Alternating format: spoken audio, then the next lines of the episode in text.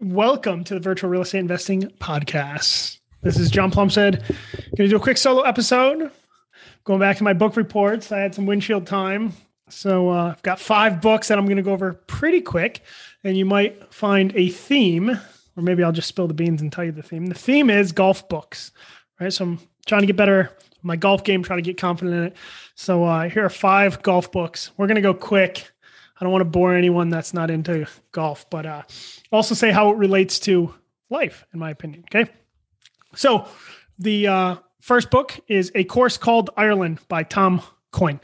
This guy uh, went to Ireland and played a ton of golf courses all throughout Ireland, and he walked from course to course. And it was a light, light read, good story.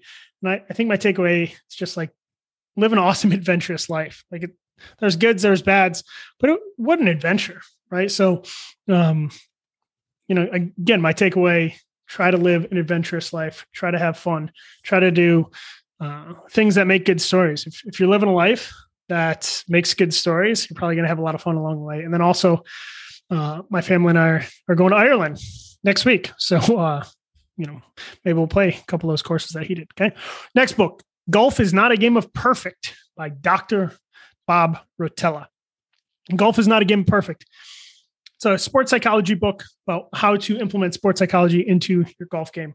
Um, I've got a master's in sports psychology, and I talk, taught sports psychology at West Point for a few years. Worked very close with a guy named uh, Nate Zins, Zinsser, who studied under Bob Rotella. Um, so I feel like I know a lot of the Bob Rotella stuff. So I kind of knew what to expect going into it. But sports psychology and mindset and the mental side of competition, mental side of performance, to me are things that are, like timeless timeless things. One way I've heard it put is it's making common sense common practice, right? So I read this book, Golf is Not a Game Perfect. You know, I've spent years of my life studying all this stuff and I still am learning things. It's not so much like, hey, there's a new idea as much as it is a reminder of different aspects of my life that have maybe gotten off off track, right?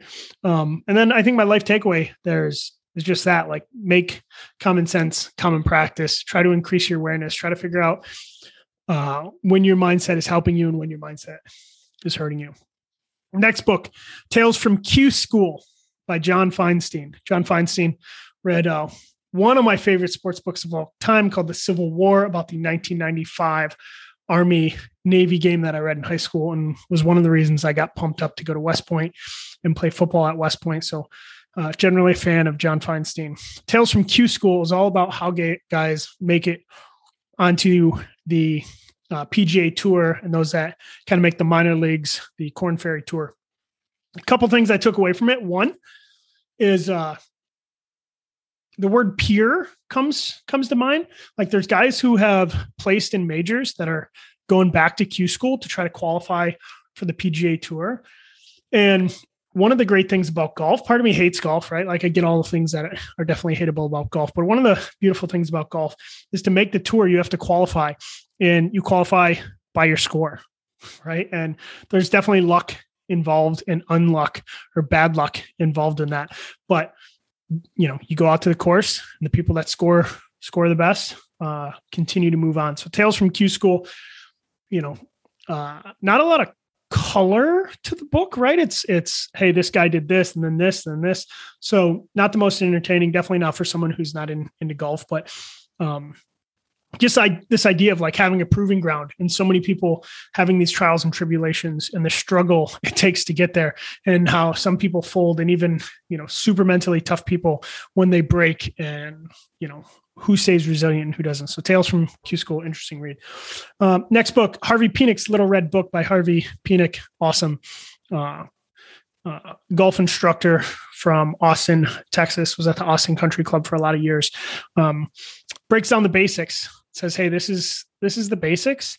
This is, you know, the best coaching that I gave people, the themes that kept coming up over and over. And Harvey Penick's Little Red Book is something that, if you're into golf, you could probably, you know, it, it could be a bathroom reader, like a um, coffee table reader, or something that you uh, continue to visit, you know, through through a lifetime. but it's just the basics, right? Um, and then uh, last book, the little book of breaking 80 by Shane Jones. Uh, this book is kind of like the four hour work week of golf. It's like, hey, everyone plays, everyone tries to get better at golf the same way, which is focusing on their swing, trying to hit their driver better. But the 80 20 of breaking 80 or the 80 20 of improving your golf game is really in the short game, right? It's a short game. And then it is course strategy. And then it's making sure that your errors don't compound, right? So it's it's like the hack to golf a little bit, which reminds me of the uh, the four hour work week, right? So those those are my five five books. Course called Ireland, Golf is not a game of perfect, Tales from Q School, Harvey Penick's Little Red Book, and Little Book of Breaking 80. Um, do I recommend these books? Maybe, right? Depends what you're into. Maybe if you're into golf, do it. But this is what I do recommend, right? Is becoming like a superhuman learner, right? Like I know this podcast is about real estate and I love real estate and I try to learn everything I can about real estate and business and leadership. But it's also um when I want to get better at golf, like I try to become a superhuman learner about golf and try to figure out what do the pros do?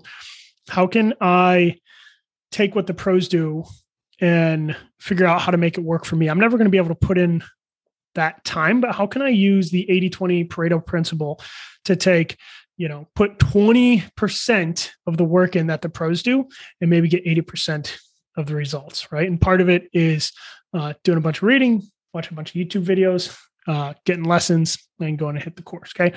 Hopefully you got value out of this. Hopefully you understand a little bit how my brain works. Like hey if i'm going to do something i go all in and try to learn everything i can about it hopefully in a strategic way. Um, and uh, I guess next time we'll get back to real estate. But this one was all about the books I read and uh, all about golf. But if you want to get on our email list, go to graylineinvestments.com. If you want to stay up to date on uh, what's going on in, our business life, podcast is a great place. Besides the podcast, go to Twitter. I am at John Plumstead and Frank is at Frank Scap with two P's. Have a great day. Thanks for listening.